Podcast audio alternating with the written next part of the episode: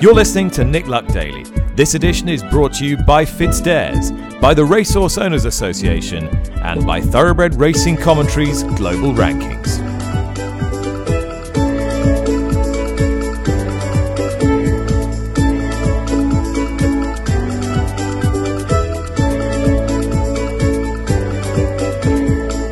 Good morning, welcome to the show. It's Wednesday, May the 25th, coming to you from home, and it's a little dull and overcast here in TW11 today. What's happening in today's program? Well, the case of the joint longest price winner in Irish racing history, 300 to 1 at Punchestown yesterday. We'll be checking in with the world's number one jockey on TRC rankings anyway, James McDonald, about his upcoming trip to Royal Ascot and his ride on Zaaki in the Doomben Cup a little bit later. J.A. McGrath joins us from Hong Kong, and we bring you all the news from Sir Michael Stoute's press day, in which he expressed his optimism at Desert Crown's chance to give him yet another victory in the Derby. But first of all, as I welcome in senior writer from the Racing Post, Lee Mottershead, the strange case, Lee, of Richard Hannon and an arsenic positive, and why this has got not only the trainer, but the beaks at the BHA scratching their heads. Good morning. Good morning, Nick. Well, yeah, and those beaks at the BHA had a pretty uh, long and heavy day yesterday, talking about arsenic and also talking about seaweed, which we'll explain in a second. This was a disciplinary panel hearing that related to a Richard Hannon trained horse, Oh Purple Rain, who finished last of six in the Group 3 Tattersall Stakes at Newmarket back in September 2019. Subsequently, it was discovered that the horse had showed an elevated level of arsenic, and we all know arsenic can do awful things uh, to the body, but it also can act as a stimulant in racehorses, so it can therefore be performance enhancing. It therefore isn't allowed uh, in, in elevated levels um, in post race samples. The BHA argued that the reason why the horse had tested positive for arsenic at that level was because over many decades, across three generations, the Hannon family had been feeding seaweed to all the horses in their care three times a day. That was their position. The the Richard Hannon uh, defence, his his team through um, their arguments and through the use of an expert witness, David Rendell, um, that disputed whether seaweed could have been the cause of the positive, and Rendell argued that the issue was likely to be, according to Chris Cook's report in the Racing Post, multifactorial, and that the seaweed by itself could not have been the cause. In what was a very interesting day in the dungeon at High Holborn, we had a picture painted of a conversation that took place between Richard Hannon mm. and the BHA's then director of equine health, David Sykes who had called Richard Hannon and alerted him to the fact that a number of the stable's horses were showing these raised levels of arsenic in race day tests. And during that conversation, that the Richard Hannon explained uh, the use of seaweed at the yard, um, and he says that David Sykes said that well, you should proceed with caution over your use of seaweed. Hannon said that that was a casual chat as opposed to a, a formal warning conversation. But the BHA contends that because of that conversation, Hannon should have stopped using seaweed well, there and then. And that, of course, is a immediately um, would um, would would set alarm bells off in your head, thinking, well, if the BHA had significant concerns about use of a certain feed or feed supplement or naturally occurring feed leading to elevated levels that could cause an overage, the word proceed shouldn't have been used. Proceed with caution, to my mind, Lee, means carry on doing what you're doing, but just be careful you don't give too much because he wasn't committing any offense at that point. All of the all of the levels were coming in below the accepted threshold, and given that arsenic is a, a naturally occurring element in the environment, that's why there is a threshold. That's why it's not zero tolerance. So well, that's there'll, right. be, there'll be a few questions asked of David Sykes here, I would think.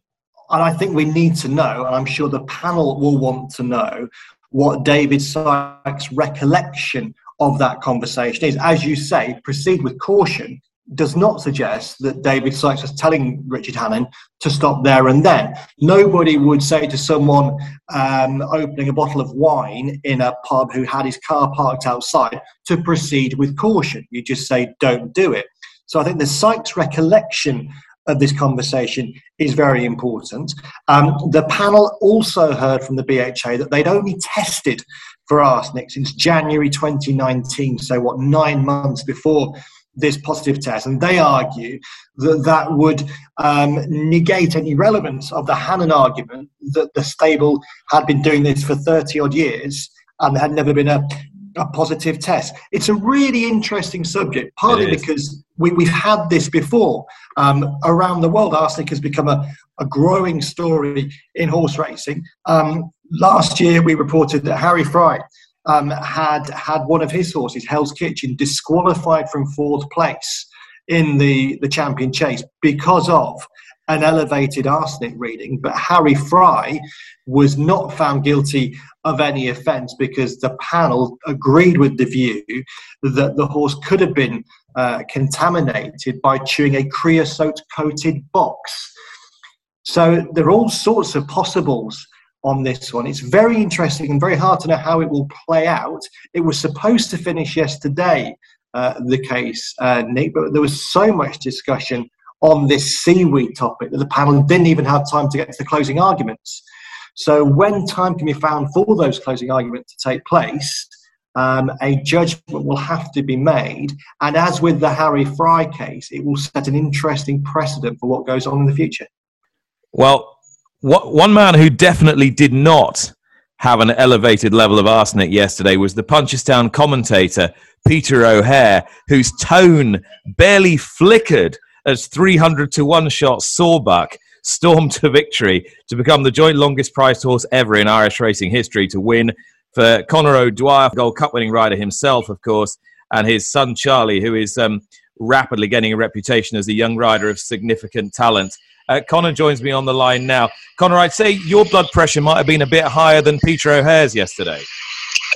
Absolutely, it would have been a, different commentary had I been doing it. Let me tell you. and just tell me a little bit about this horse because there was nothing that indicated that really he could win any kind of a race, let alone the one he won yesterday. well, uh, yeah. Look, to be honest, like we, we, we, he was always a big backward sort of horse, and in fairness to the owner, Dominic Jones, very patient man. And he just said to me, look, you know, go along there with him and, and, you know, let him find his feet. And we gave him a few runs in the flat. Then we had a few over hurdles. And I was hoping he finished sort of, you know, six, sort of seven type of thing, see improvement and go down the handicap route. But um, sure, look, like everybody else, I was I was as, as surprised as anybody. But we, we'll take them when they come. Absolutely. And for all that you might have had a grand plan, I guess the plan initially was just to try and get the horse to win. And, and, and you might actually have a better horse on your hands than you thought, given the way that he won. Well, that's exactly it. As I, I spoke to the owner yesterday after we were kind of looking pretty shocked and surprised. But as I said to him, look, the good side is we, we, we look to have a, a far better horse than we thought. Uh, we thought he would be a handicapper, but uh, as you said, now after doing that and the way he'd done it yesterday, um, you know, yeah, we could. He could be a very nice horse, and as I said, he's he, he is a quite a big, raw, uh, immature type. So he, he's there's still a lot of improvement in him. I mean, what were you thinking when he was still on the bridle, sort of three out? I, I, I kind of thought half of them, even down the back, I thought, yeah, lovely, this is working out fine. He will kind of struggle to get home because he has, as I said, he is a bit weak. So I kind of did expect to, to see when he, he turned off the back straight a, a little bit of um, backward pedaling. But uh, the further he went, I just looking at it thinking, oh God, the way he's jumping, the way he's traveling, you know, this this could actually happen. And uh, when he missed the last, and I thought, you know, maybe now they'll, they'll get to him. But the minute Charlie gave him a squeeze and a, and a slap, he, he, he was actually winning going away. Conor, you're a dual Cheltenham Gold Cup winning rider yourself, but did you ever make it onto Radio 4's Today programme like your son Charlie has this morning? I don't think so. I think that's one one he has up on me actually. he he looks to have inherited a fair share of the family talent. Have you have you got quite high hopes for him now? Uh, yeah, listen, Nick, he's, he's 19. Um, he's come along quite slowly. He's very tall, uh, rode on the flat a bit. Uh, he was over with Tim Easterby. Tim gave him a great, great bit of education last summer, and he rode three winners on the flat. Um, it, it definitely tidied him up, and um, he, he the, the, jumping is really suiting me. He loves it, and always did love the uh, schooling horses and that. So, um, look, he, he looks to be going the right way, and um, you never know but I, I, just he's going on quietly, which I, I, like to do. He's only 19. There's there's no rush, but um, it's lovely to have him riding winners for us, and he's he's he's very well worth his, his seven pounds claim. We like to talk about pedigrees a lot on this podcast, and any pedigree enthusiast will have been all over this horse at 300 to one. Best bred horse in the field, closely related to the Oaks winner Islington, and uh, and ridden by uh, ridden by the, the son of a double Gold Cup winning jockey. I mean, it's, it was all there, wasn't it? It was. I don't know how everybody missed it. I have no idea. Conor O'Dwyer there, and uh, there's nothing Lee that, that really gets people going like a big price winner. I mean, three three hundred to one. I know, remarkable, and he absolutely, absolutely. bolted up. He did bolt up, yeah. I mean, he's hosed up in, in, a, in, a, in, a, in a race at Punchestown of all places. This is this isn't like a a tilly little venue. This, this was Punchestown, and you're right. It, this does get people energize. Betting stories tend to. You you get those betting stories where there's a massive plunge on a horse who wins, and you're scratching the head as to how that could have happened, and they they get a mixed response. But I think something like this just gets universally positive responses because there hasn't been a, a plunge on this horse. Um, there's nothing there's nothing untoward about what's happened here. What's happened is that a horse has done what horses very often do. They completely surprise us. Um, just looking through some of the the betting data relating to the the the victory. Um, you, I, I, read one quote from uh, Coral that said one punter placed a two pound each way bet on Sawbuck. That was their biggest winner, a two pound each way bet. William Hill reported that only 28 punters had backed that horse in the race, and that accounted for just 0.14% of all stakes placed on that race. There was no way, I think, any punter would have factored in Sawbuck uh, as a potential winner of the race. He'd been a massive price on his previous outings. It's a shock to everybody. But I, I, think this sort of outcome is really enjoyable to see because it does just show that this is a completely, this is what that often is completely unpredictable. That's how it should be. Um, to have had two 300 to 1 winners in Ireland in a relatively short space of time uh, is pretty freakish as well. The biggest price winner in Britain at any point was a horse called Equinotical, um, Equinoctial, who won at Kelso back in 1990 250 to 1. So um, two horses in Ireland have trumped that, and I think it's a really good story. And I think the fact that, um, as you referenced there, Nick, that, that, Charlie has been on the Today programme this morning on Radio 4, there are very, very few instances when a programme like the Today programme will want to dig into horse racing. Um, they have the racing tips, which is grand, but they very rarely do really good racing stories. Whenever racing's on there, it tends to be because something uh, unfortunate has happened. I think what this reminds us is that those people who were quite snooty about horse racing's connection with betting and gambling are wholly wrong because horse because gambling does have a a great uh, a great means of promoting the sport of horse racing. The two things are inextricably linked, and it's a, st- a, story like this has a real way of of making people talk about the sport in a positive way. So it's great. I think it's great all round, particularly if you happen to be connected to Sawbuck, or you were that guy who or woman who had a two pound each way bet on the horse yesterday. Well, there won't be many 300 to 1 shots that world number one rider, at least on TRC rankings at any rate, James McDonald gets to sit across, and certainly not Zaaki, who he rides this weekend and aboard whom he was when that horse won fluently a couple of weeks ago. James will be Royal Ascot bound quite soon. Uh, and it's always good to catch up. James, uh, first of all, let's let's talk Zaaki and what's going to happen in a few days' time, and how he felt uh, the other day when you rode him. Yeah, no, he was great. He's um he's been ticking along beautifully. He's and he had a few runs back this campaign, and uh, he hasn't put a foot wrong um, this campaign as well. So he's got one more run uh, this this prep, and it's culminating in the Group One Doomben Cup on the weekend. So we're, we're looking forward to that as well. Um, Annabel Neasham comes on the on the podcast quite a bit and talks about him. How would you rate the way that she's campaigned this horse? Oh, she's been brilliant. She's uh, um, she's had him fresh and well the whole time. Um, the horse has always been turned out immaculately, and um, he's always performed extremely well in every run she's produced him with. So he's got a, a, a lot of zest for racing, and um, may that continue. I mean, I looked at his run at Randwick when he was just narrowly touched off. He was desperately unlucky by a horse who got a brilliant ride coming down the stand side. I, I almost wondered whether that was that was almost a career best performance in defeat. The numbers the numbers suggest it might have been. I'd have to agree with you. And that track that played very tricky that day, and uh, I probably was in the worst part of it, where the winner come sailing down the outside. So um, to be touched off by half a length was just enormous. Um, so um, we would think if it was great, a good ground, he would have been a lot better off. But um, yeah, no, she's done a marvelous job with him, and he's continuing racing at the highest level yeah, and it's, it's been a it's been a great story. Looking forward to seeing the horse in the in the in the Doomben Cup. So when when is that? Is it that's coming up this weekend? Is it this this Saturday? This Saturday. And what's the opposition looking like?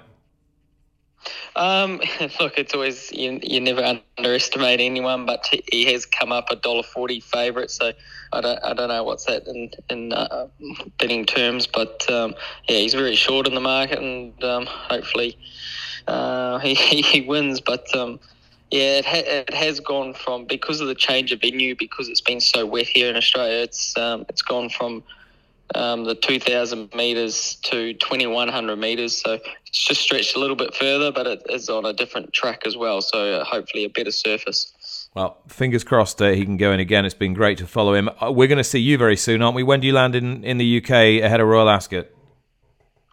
Yeah, it was it was supposed to be this weekend actually, so that was that was a bit of a bummer because I've just had trouble with visas um, to be able to ride outside horses apart from the two Australians. So I've had to delay my arrival a couple of weeks, so I don't get there till the 11th of um, June, and then straight into it. So, um, oh, sorry, the 10th of June. So, um, yeah, and then we're straight into it.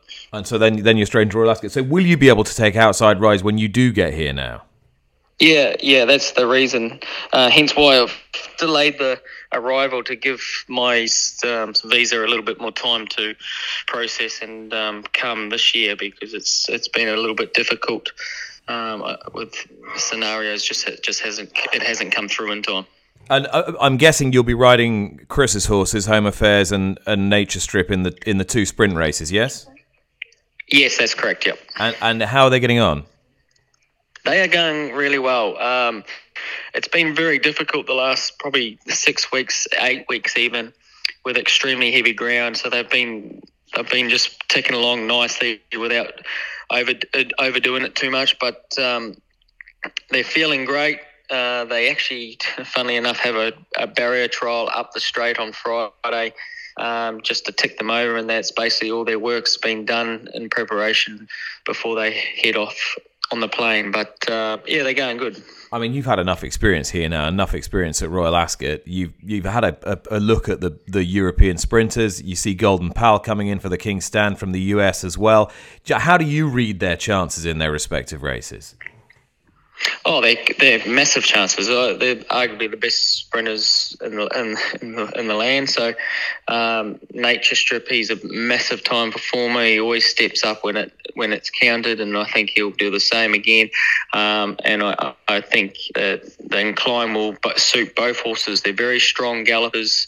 Um, they run their opposition into the deck, and um, they got great great cruising speeds speeds as well. So, um, yeah, their campaigns have been pretty much unflappable. They've been competing at the highest level, and we everyone knows how good Australian sprinters are. Yeah, it's great to have them back at, at, Royal Ascot. It'll be great to have you back as well. Have you got any idea of, of, what your other commitments might be? I know your old pal Charlie Hills will have been on the phone, won't he? Yeah, Charlie's a champion as always, but um, yeah, uh, we'll we'll be trying to scout um, a few outside rides over the week, just because it's, it's, obviously um, one's on the Tuesday and one runs on the Saturday, so it'd be nice to tick over and um, and, be a part of the whole week because it's it's obviously one of my favourites anyway. I mean, I don't suppose you're going to take an awful lot of selling, but by the same token, I don't suppose you'll mind me reminding everybody that you are going to be here. Yeah, no, absolutely. Obviously, I've I've missed it the last couple of years, and um, it's it's been devastating. Obviously, I always get up and watch it. It's one of the greatest carnivals in the world. So to be a part of it whenever I get an opportunity, I'm jumping at it. But um, to come here this year with Australian trained horses in terms of sprinters, um, to be really good chances in Group One races, it'd be just a dream come true, obviously. But um, yeah, we're hoping they'll run well and do us proud. Well, the sublimely talented James McDonald, I really did that for your benefit, Lee Mottershead. uh, there's no, there's nothing I could do uh, Australian that you would disapprove of. So there you are. He's the, the finest exponent of his craft in that land, and two of the best sprinters. You gave the tip a couple of weeks ago to do them both for the, the King Stand and the and the uh, Platinum Jubilee. I, I, suppose the point about the rider now is how many other juicy plums is he going to pick up during the course of the week? Well, he'll surely pick up quite a few, um, Nick. He, he is a, a jockey who is very well known already uh, to, to, to racing yards in this part of the world. He had a he had a really successful stint over here. He's had big winners over here. He's had connections to yards like Charlie Hills, Sir Michael Stoute, and others. I would be amazed if he's not widely used uh, during Royal Ascot. He certainly deserves to be widely used during Royal Ascot, and I would not be at all surprised, as I have referenced on this uh, podcast before, Nick, if he's riding not one or two winners uh, for Chris Waller during Royal Ascot. I'm pretty sure both those sprinters will be hard to beat. And of course, the horse he rides in the Doomben Cup this weekend, the the legendary Zaaki. Zaaki has sort of folk hero status on this podcast for the way he um, he clambers up the top ten. Yeah, and he deserves to have legendary status on this podcast, Nick. I think obviously whenever anybody references Zaaki in this part of the world, it generates that debate about oh these Aussie horses they're no good. A horse like Zaaki can go over there and win all that prize money. It's entirely possible that Zaaki has simply blossomed for a different sort of training over there. That maybe going down Warren Hill wasn't what suited him. There are loads of horses that go from this part of the world to race in Australia who do no good whatsoever. Uh, Zaaki is a bit like Sawbuck, a bit of an equine legend, and I think for all the right reasons. And of course, he was trained in England by Sir Michael Stoute, who will be using James McDonald, I'm sure, at Royal Ascot where he can. And um, Sir Michael was there yesterday entertaining the press at Freemason Lodge. Probably quite a while since there's been a press day there. Desert Crown, his Derby favourite. Uh, there was a very nice picture in, in your paper of him shaking hands with our very own David Yates. I enjoyed that. yes, it was, it, was, it, was, a, it was a lovely thing to see. Uh, and I'm sure Yates, you would have had a really good day um, uh, in Newmarket yesterday with Sir Michael Stoute and with Desert Crown. Um, really interesting too to hear what Sir Michael was saying about the horse and very much chimed with what he was saying at York after the Dante. There was a clear sense, I thought, of uh, enthusiasm, not just for the horse, but for his Derby prospects. When Sir Michael spoke at York, he was echoing those words again in Newmarket yesterday. He wouldn't have to come on too much, he said, when looking forward to Epsom. It was a good performance at York that puts him in the reckoning.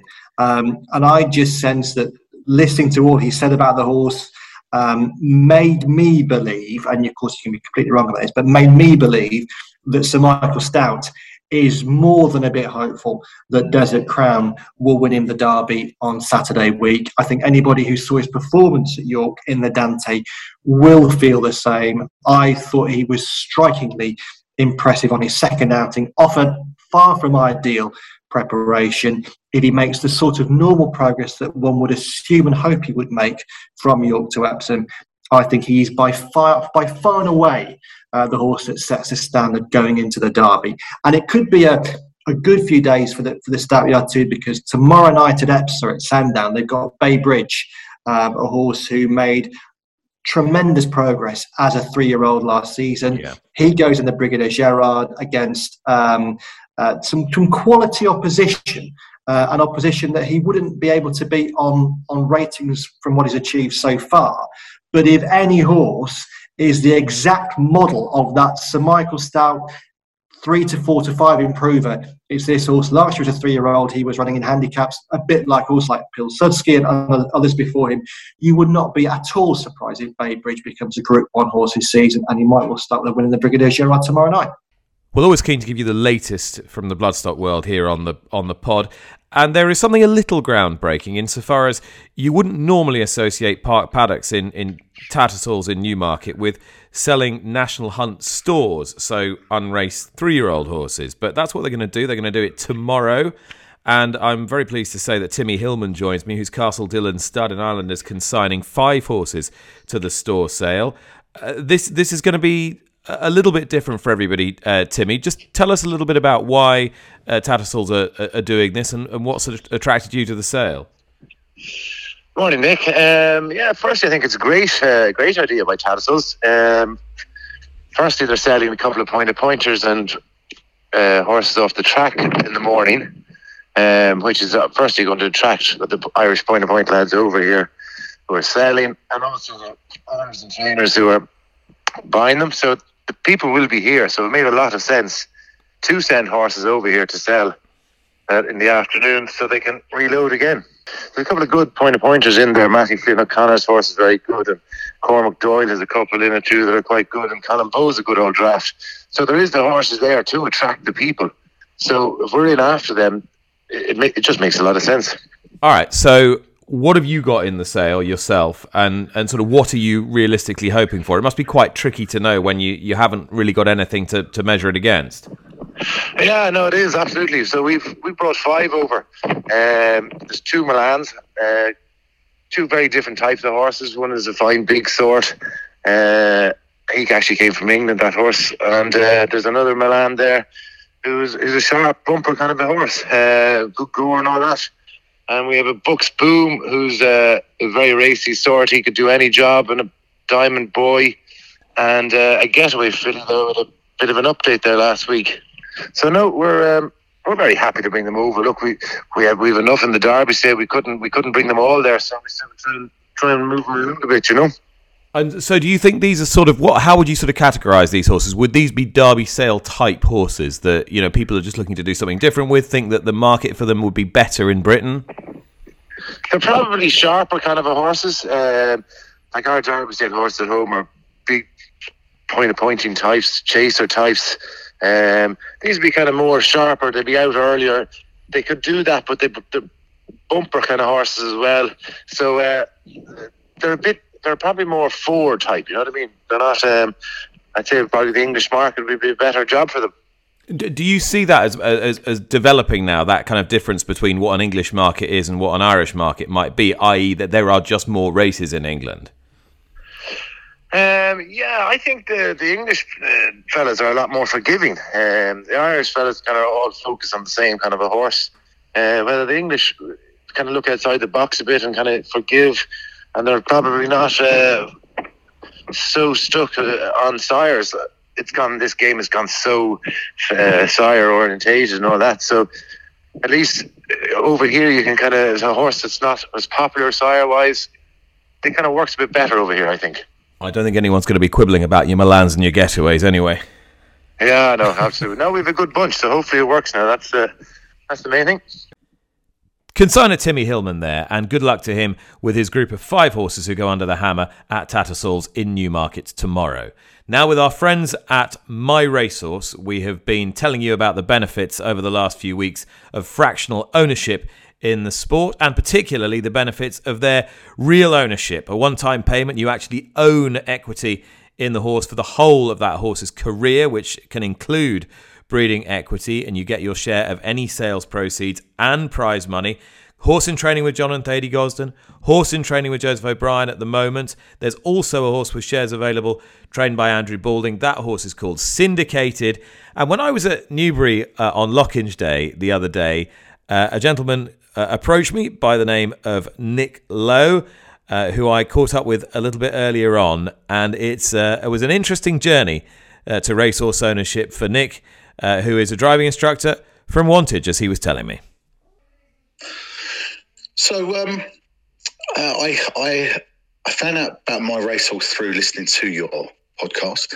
Um, it's like syndicated uh, shares in racehorses is something that I've um, I've I've been aware of for quite a quite a long time, um, but I've never actually thought, yeah, I'll, I'll I'll do that. I guess I've always had the impression that you have such a, a small part of a horse that you're sort of like a back number in the background.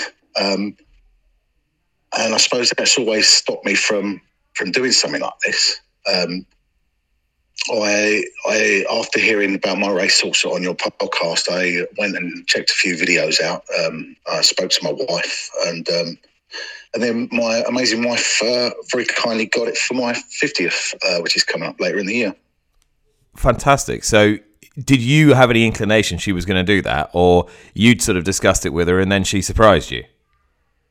Well, I was sort of I was sort of putting the feelers out there, and um, and then she she she said, "Why don't I get it for you for your for your fiftieth? Um, and great, yeah, fantastic. Um, and I've actually been been pleasantly surprised um, because it's the complete opposite to what I thought it would be. Uh, as I say, I thought you would just be like a, a small number in the background, but um, I mean, so far from my experience with my racehorse, um, that's been completely opposite. Um, so he had his first race on um, 1,000 Guineas Day, running in the maiden.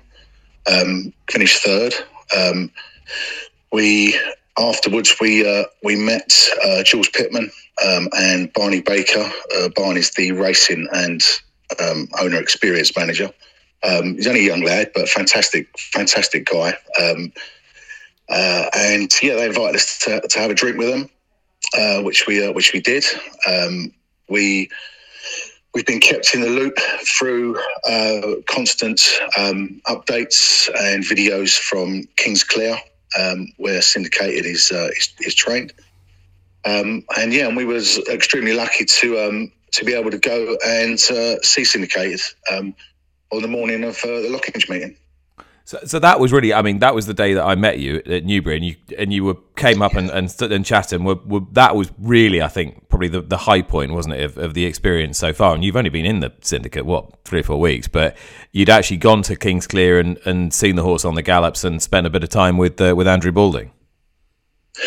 Yeah, and uh, and also his his wife as well. Um, uh, yeah, it was fantastic. I mean, when we turned up, there was a member of staff uh, in the driveway there, ready to meet us. Um, once we parked the car up, uh, went over to the house. There was, um, yeah, there was breakfast laid on for us, uh, which was which was great.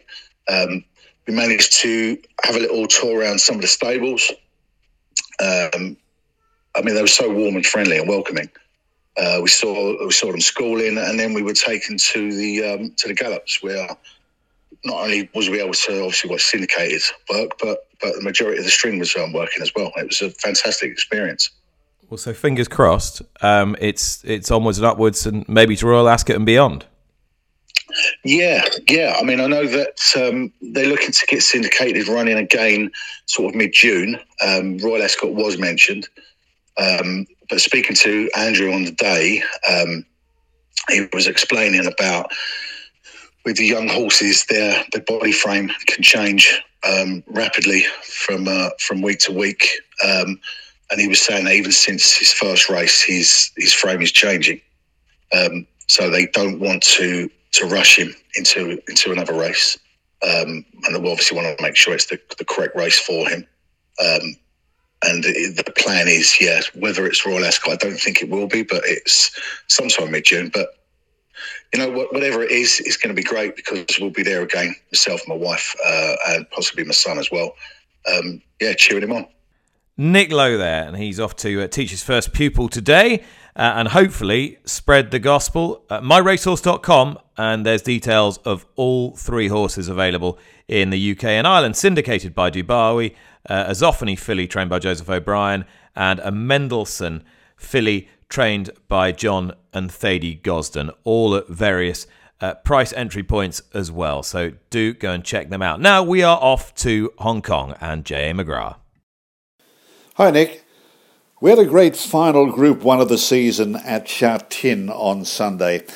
Russian Emperor came good again to win the Champions and Chater Cup over a mile and a half. It was only his second win in 15 starts in Hong Kong but doesn't he find the right day to put his head in front? He'd won the Hong Kong Gold Cup in February, and this time the champions. I know it's probably bad form to be mentioning prize money on this podcast, even bordering on impoliteness, but those two races were worth £648,000 to the winner, each of them.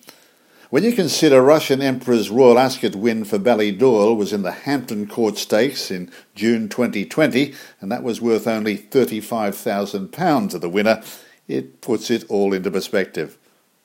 I don't know how much money Hong Kong owner Mike Cheung had to fork out for Russian Emperor, but he is surely in the black now, and with plenty more to come, seemingly. It was a triumph for Douglas Whyte, a legend in Hong Kong racing already. It was the third Group 1 of his training career, and yet more another masterful ride from Aussie jockey Blake Shinn. After the race, Blake reiterated that he will still return to Australia at the end of the season in mid July, even though he's riding out of his skin and with 36 wins on the board, probably on target to near the half century by the time of his departure. What a pity! He's one who, in time, I think, could probably have threatened the dominance of Moreira and Purton. Shinn has some good chances on the nine race card at Happy Valley today, the best being Aries in the Class 5 six furlong sprint. Race 5, number 2 Aries. A capable type will appreciate this grade. Take him in a tote swinger with number 1 Dasset, one for the Magic Man Joe Moreira. I think Moreira can go close to winning the final three races on this tricky card at Happy Valley. Race 7, he's got number 6, Excellent Piers, who's got plenty of speed, and from gate number 1 will be up there all the way. In race 8, he's got number 9, Jazz Steed for Caspar Fownes, whose stable are running quite well at the moment. And in the finale, have a look at uh, number two, Hong Kong Win. That's race nine, number two, Hong Kong Win, who starts from inside gate. He hasn't won for two years, but this horse has run respectively in group races, and now he's back in class three, which makes him very, very well placed and very well handicapped. So race nine, number two, Hong Kong Win, and take him with his stablemate, number three, Special M in all multiples, including tote swingers. So that's all from the Hong Kong beat this week. I'll have more for you next week. Croc, thanks so much. Looking forward to hearing you a week from now. But first of all, Lee Mottershead has a tip for you for today. I do, Nick. There will be quite a few races over the coming days. I think called the Queen's Platinum Jubilee Handicap or the Queen's Platinum Jubilee, Jubilee Stakes or novice races. One at um, Beverley this afternoon at 3.10 and I'm going to select a horse who has a really good record at Beverley. Four course and distance wins for the Michael Dods trained Proud Archie runs in the colours of Eagle Racing and I'm selecting Proud Archie to make it five wins at Beverley in the 3.10 at the track this afternoon. All right, Lee, thanks so much. Thank you very much for listening. That was Wednesday, May the 25th. Back to do it again tomorrow. Bye bye.